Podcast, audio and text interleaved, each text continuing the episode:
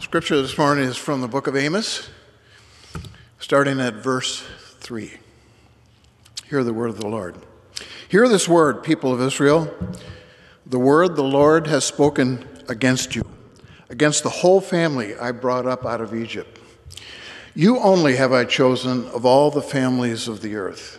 Therefore, I will punish you for all your sins. Do two walk together unless they have agreed to do so? Does a lion roar in the thicket when it has no prey? Does it growl in its den when it has caught nothing?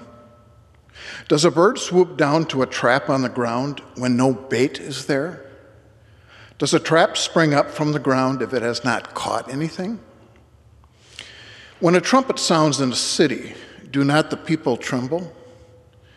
When a disaster comes to a city, has not the Lord caused it? Surely the sovereign Lord does nothing without revealing his plan to his servants, the prophets. The lion has roared. Who will not fear? The sovereign Lord has spoken. Who can but prophesy? Proclaim to the fortresses of Ashdod and to the fortresses of Egypt Assemble yourselves on the mountains of Samaria. See the great unrest within her and the oppression among her people. They do not know how to do right, declares the Lord, who store up in their fortresses what they have plundered and looted. Therefore, this is what the sovereign Lord says An enemy will overrun your land, pull down your strongholds, and plunder your fortresses. This is what the Lord says As a shepherd rescues from the lion's mouth only two leg bones or a piece of an ear, so will the Israelites living in Samaria be rescued. With only the head of a bed and a piece of fabric from a couch. Hear this and testify against the descendants of Jacob, declares the Lord, the Lord God Almighty. On the day I punish Israel for her sins, I will destroy the altars of Bethel. The horns of the altar will be cut off and fall to the ground. I will tear down the winter house along with the summer house. The houses adorned with ivory will be destroyed, and the mansions will be demolished, declares the Lord. Hear this word, you cows of Bashan on Mount Samaria, you women who oppress the poor and crush the needy, and say to your husbands, Bring us some drinks. The sovereign Lord has sworn by his holiness. The time will surely come when you'll be taken away with hooks, the last of you with fish hooks. You will each go straight out through the breaches in the wall, and you will be cast out towards Harmon, declares the Lord. Go to Bethel and sin Go to Gilgal and sin yet more. Bring your sacrifices every morning, your tithes every three years. Burn leavened bread as a thank offering, and brag about your free will offerings. Boast about them, you Israelites, for this is what you love to do, declares the sovereign Lord. I gave you empty stomachs in every city and lack of bread in every town, yet you have not returned to me, declares the Lord. I also withheld rain from you when the harvest was still three months away. I sent rain on one town, but withheld it from another. One field had rain, another had none and dried up. People staggered from town to town for water, but did not get enough to drink. Yet you have not returned to me, declares the Lord. Many times I struck your gardens and vineyards, destroying them with blight and mildew. Locusts devoured your fig and olive trees, yet you have not returned to me, declares the Lord. I sent plagues among you as I did to Egypt. I killed your young men with the sword, along with your captured horses. I filled your nostrils with the stench of your camps. Yet you have not returned to me, declares the Lord. I overthrew some of, some of you as I overthrew Sodom and Gomorrah. You were like a burning stick snatched from the fire. Yet you have not returned to me, declares the Lord. Therefore, this is what I will do to you, Israel. And because I will do this to you, Israel, prepare to meet your God. He who forms the mountains, who creates the winds, and who reveals his thoughts to mankind, who turns dawn to darkness and treads on the heights of the earth. The Lord God Almighty is his name. This is the word of the Lord.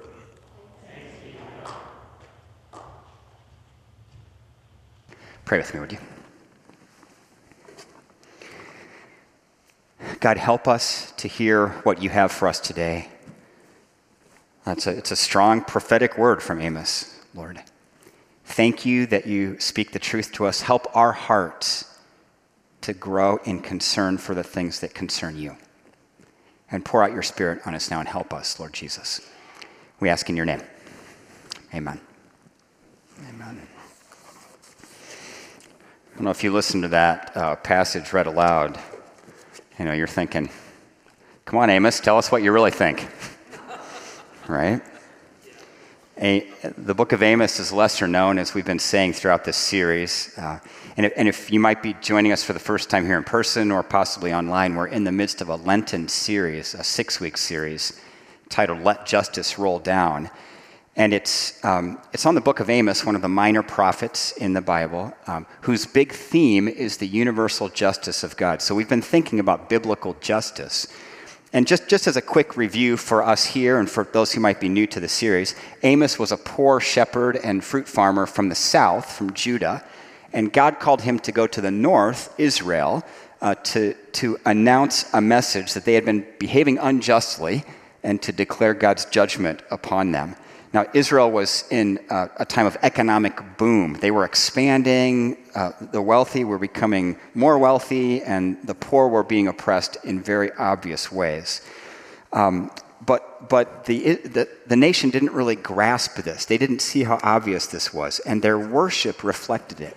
Their, their religion had turned toward idolatry and become, become kind of a state religion that kind of affirmed everything that was already going on in the country rather than and challenging it or, or speaking to it. So that's, that's where we've been. And we've seen so far that justice is a primary theme in the Bible. And um, Scripture calls us as Christians, of course, to do justice. Micah 6 8. Remember, what does the Lord your God require of you but to, to do justice, to love mercy, and to walk humbly with God? So we, we've been called by God through Scripture to act justly toward and for other people in the world. So it's really important for Christians to grapple with this and, and to figure out exactly what that means, because it is a biblical calling. Uh, an author and, and pastor I very much respect, Tim Keller, has written a little book titled Generous Justice. And if you're looking for an introduction, something to read with regard to biblical justice, I suggest you start with this book. It's very good, very easy to read. And Keller begins the book by noting that when Jesus announced his public ministry for the first time in his hometown of Nazareth in the synagogue, he quoted Isaiah chapter 42. Here's what Keller writes to introduce his book. Jesus identified himself as the servant of the Lord prophesied by Isaiah who would bring justice to the world.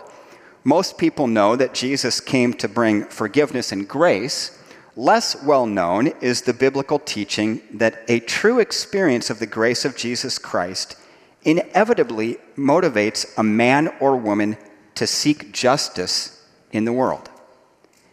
That is very true, and a big reason we're doing this series. The church should be a community of justice in the world and for the world. And today's passage shows that God's redemptive community has always been called to be a community of justice. That's the big theme right at the beginning of chapter 3. Here it is again. You only, says God to Israel, you only have I chosen, or in the Hebrew, known uh, through kind of a, a, an intimate relationship. You only have I chosen, known of all the families of the earth, therefore I will punish you for your sins. What God is saying is that you, of all the nations of the world, I have a covenant relationship with. I've made myself known to you, and, and you know me. You know, see, when God, through the prophet Amos, called out Israel for its injustices, that, that calling out was based on two things, the first of which we talked about last week. And the first was this Israel took advantage of their own people for personal gain in ways they knew to be wrong. You know, in doing so, they, they violated the general revelation available to them uh, through the law that God has written on our hearts. We talked about that last week. Our conscience guides us.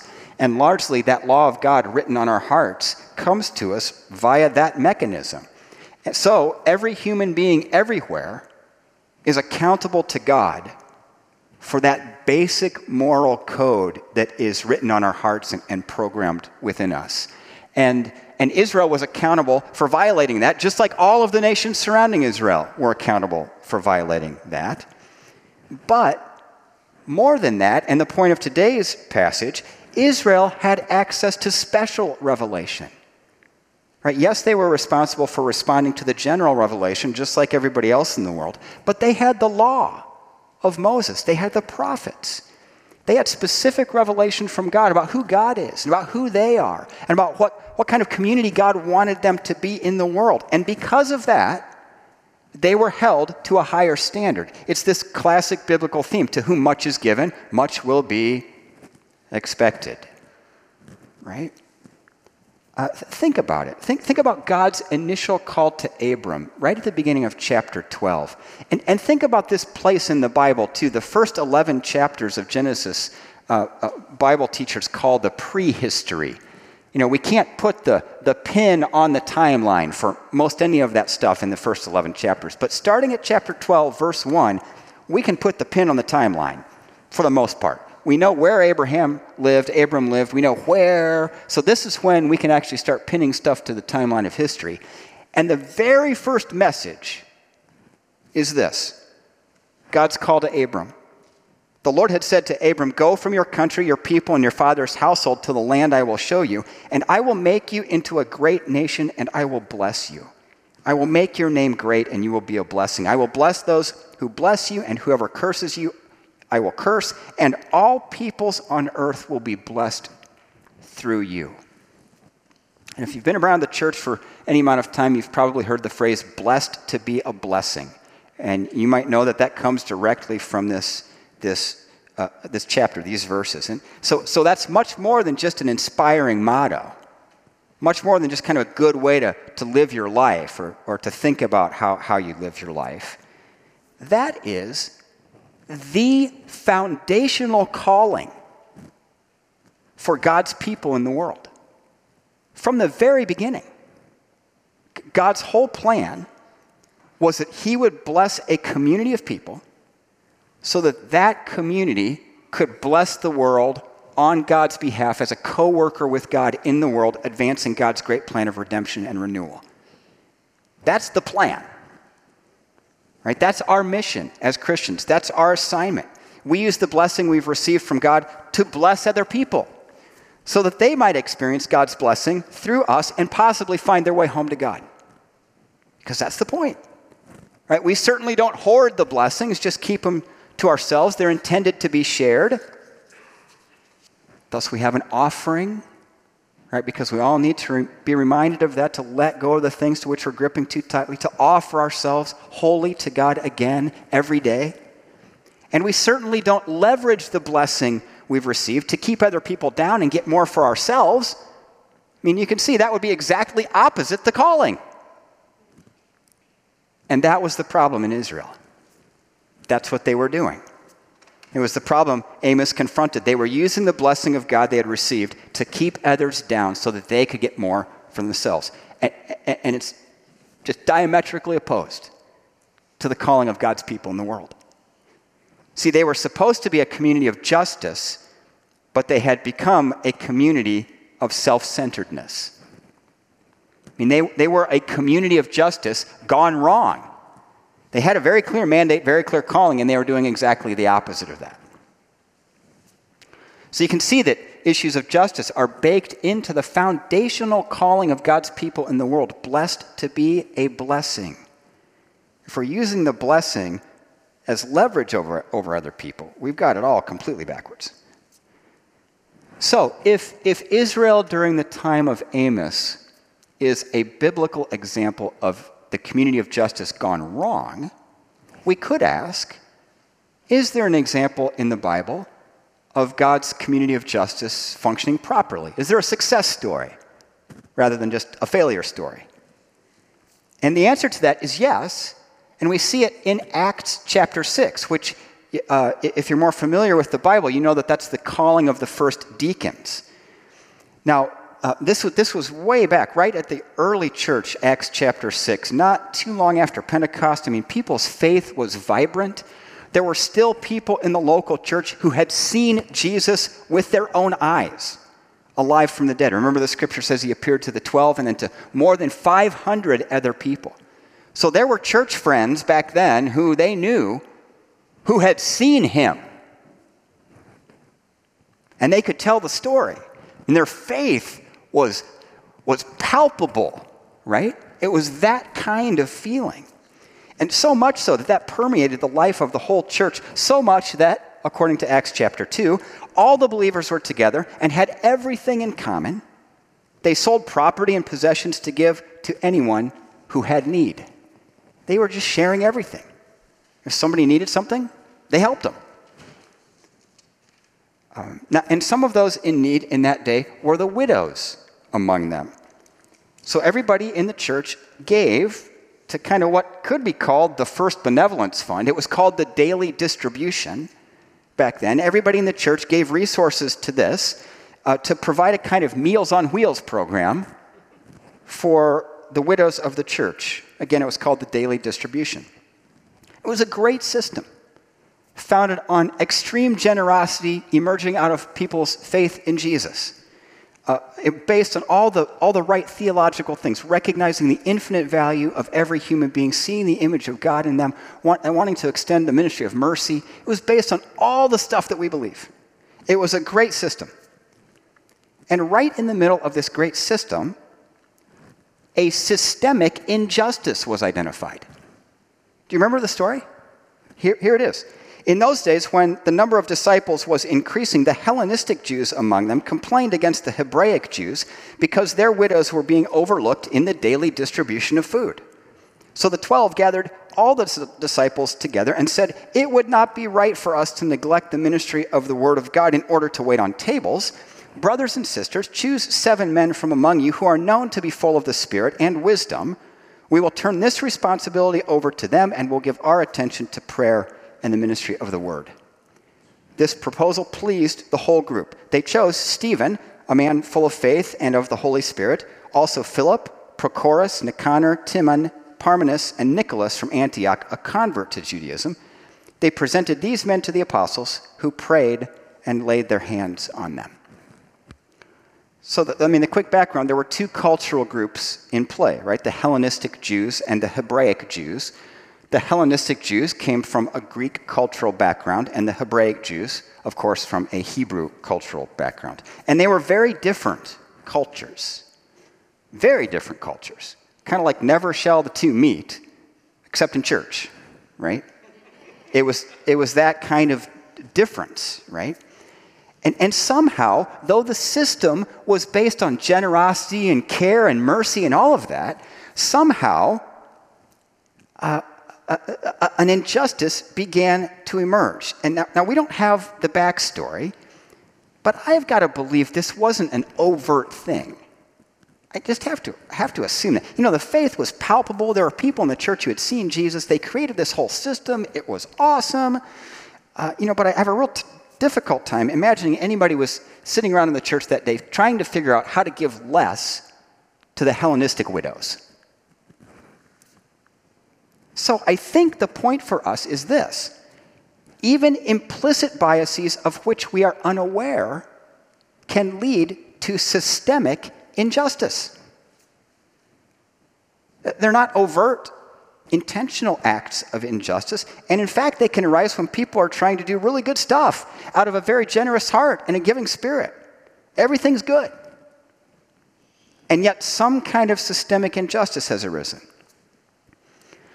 Now, almost every time I've heard Acts 6 preached, the focus has been on one of two things either the ministry of mercy and the need to care, care well for people in need, which is very true. Of course, we believe that as Christians. Or uh, the success of the apostles in recognizing this job was too big for them and, and uh, adequately delegating it to other leaders and raising up other leaders to help expand the ministry of the whole church. That's a great thing, too. It's the Moses and his father in law Jethro moment, right? Remember when Jethro looked at Moses and he was way overworked, trying to do everything himself, and, and Jethro said, What you're doing is not good. right? Get some other people to help. And theologically, we believe that. God gives gifts to the whole body. We should empower the whole team, get all the players on the field. We should do that. But I suggest to you that those two things, while good, are not the primary intent of this passage. See, this story is about a systemic injustice that popped up in the life of the church and what the church did about it. And we would do well to take note because what the church did about it back then was incredibly profound. Look at the names of the first deacons again. They chose Stephen, Philip, Prochorus, Nicanor, Timon, Parmenas, and Nicholas. I mean, at least five, some commentators suggest all seven, but at least five of those seven names are clearly Greek names. So, do you see what they did?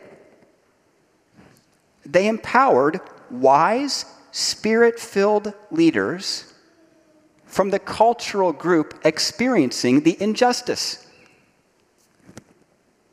The early church took pains to give power to a group that was underrepresented so that all groups might be treated with equity. It's very clear in this story. You can see it, it's right there. Now, they did not delegate authority, give power to someone on the sole basis that they were underrepresented and angry.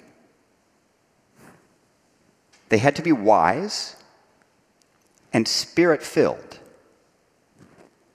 But with those two things to start, of course, those leaders would be in the best place to see the injustice and to suggest to the church what we ought to do about it, to lead our way out of it.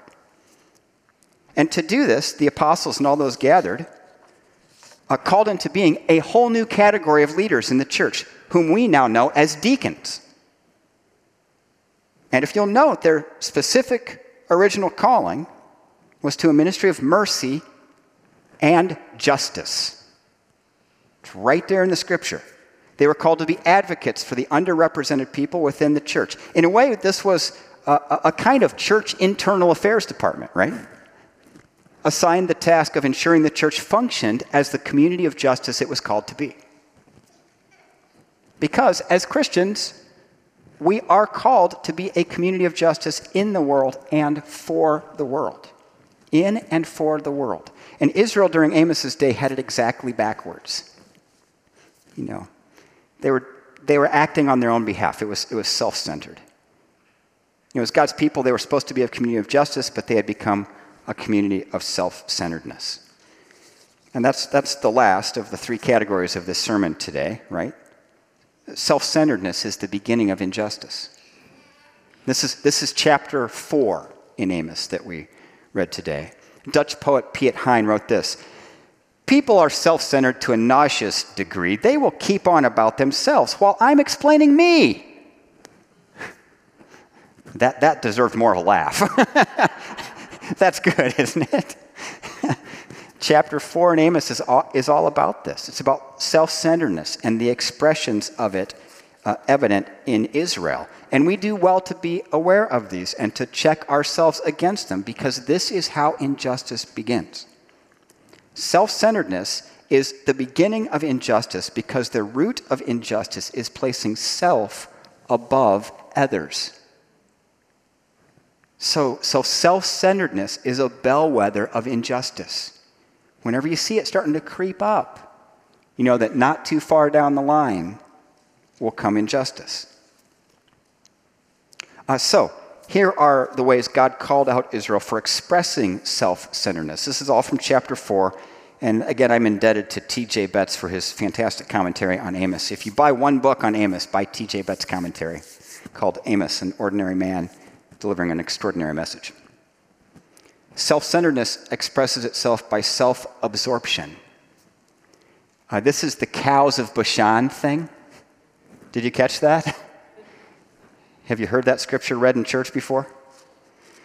I'm just saying, if you're the guest preacher and in the course of your sermon you call all the ladies of the church cows, you might not be invited back. Uh, but that is what Amos did. Uh, and just to be clear, it wasn't the, the dig in our, in our cultural language was different from the dig that he was using. It was not about appearance or weight or anything like that. This was about uh, th- their position of, of uh, luxurious circumstance, of um, you know, sense of entitlement, attitude, behavior. Think real housewives of Israel. That, that was the dig. You real housewives of Israel, what are you doing? That's what Amos is saying.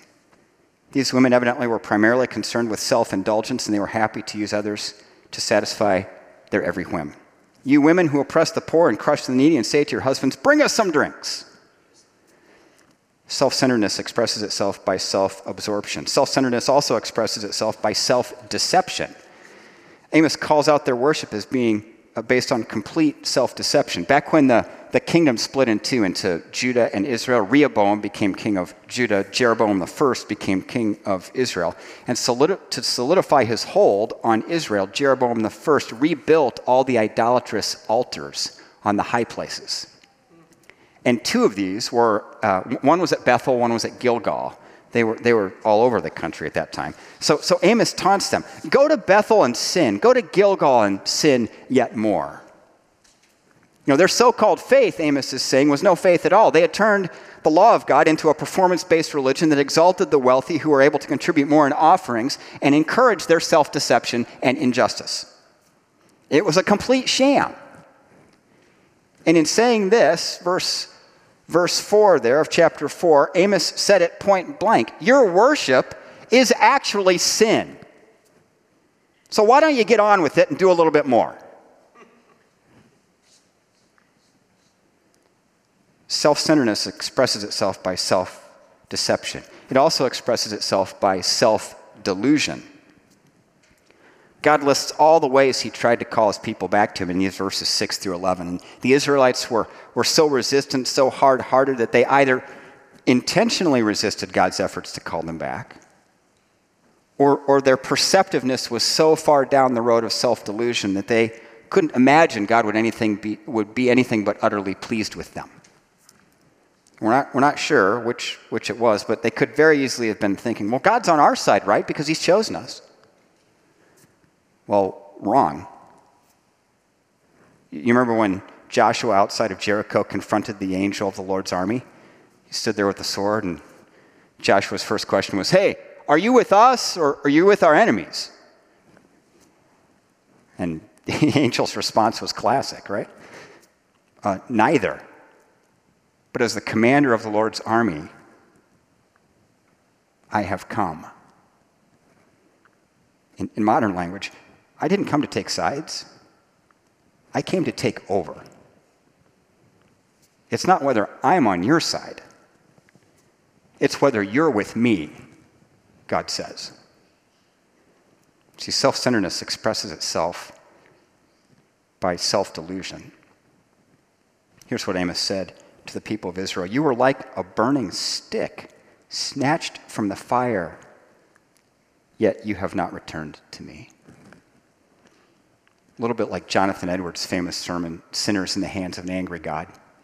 In there, he uses this image that we're like a spider hanging by one little spider thread, swinging over the fire. That's the precariousness of our situation.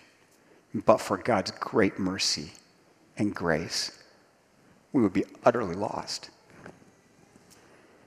Self centeredness expresses itself also by self reliance. Israel relied on themselves rather than relying on God and what God had done for them. And, and this one hits really close to home because this isn't just about them back then, this is about us right now. And it has to do with our understanding of our self esteem, our self identity. See, those Amos was addressing had pinned their identity to their successfulness, they had become wealthy. Like in modern terms, we might, we might say that they got into all the right schools, they landed the great jobs, and they were living the dream. They had achieved much. And if you peeled back the layers, the heart of their identity was based on what they had achieved, how well they had done for themselves. And, and this, is, this is a temptation for us. Also, the flip side of this, actually.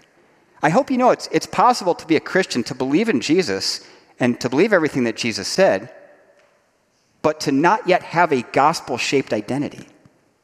I hope you know that that's possible. And we each should examine ourselves. Because here's, here's how sometimes our identity actually works out in our minds and hearts. We, we, we believe the stuff in the Bible, but when it comes to thinking about ourselves, we're actually thinking about the things that we've accomplished or achieved, or the things that we've failed to accomplish or failed to achieve. And we end up thinking either too highly of ourselves than we ought, or not well enough of ourselves as we ought. And both of those understandings of self identity are incredibly self centered because they are based entirely on self reliance, not Christ reliance. They're based on works righteousness, not the gift of God's righteousness given, us to, given to us in Christ by God's grace through faith. And if you are not living with a gospel shaped identity, you will actually be a detriment to the gospel ministry of your church. Whether you're thinking too lowly of yourself or too uh, highly of yourself, and the reason you'll be a detriment to the gospel ministry of the church is because ultimately, at the end of the day, all of your efforts, all of your maneuvering will somehow be positioned toward helping you feel better about yourself. Either achieve more or maybe accomplish some stuff that you didn't. And the motive will ultimately be self centered. A gospel shaped identity resting solidly, not on self reliance, but Christ reliance on Christ, the solid rock, I stand. All other ground is sinking sand. Right? The Israelites were just stuck in self reliance, and that's not the gospel. So, the church is called to be a community of justice in and for the world. Let's not make the same mistake Israel did in Amos' day. Instead, let's use that Acts 6 model of success as a model for our life together. And let's each and every one activate the long range radar with regard to self centeredness. You know, self deception, self delusion, self reliance, self absorption. Pray, pray that up where are those things even starting to appear in our lives? And how, by the help of the Holy Spirit, do we fight them back? The church is called to be a community of justice in the world and for the world. In the name of the Father, and the Son, and the Holy Spirit. Amen. Amen.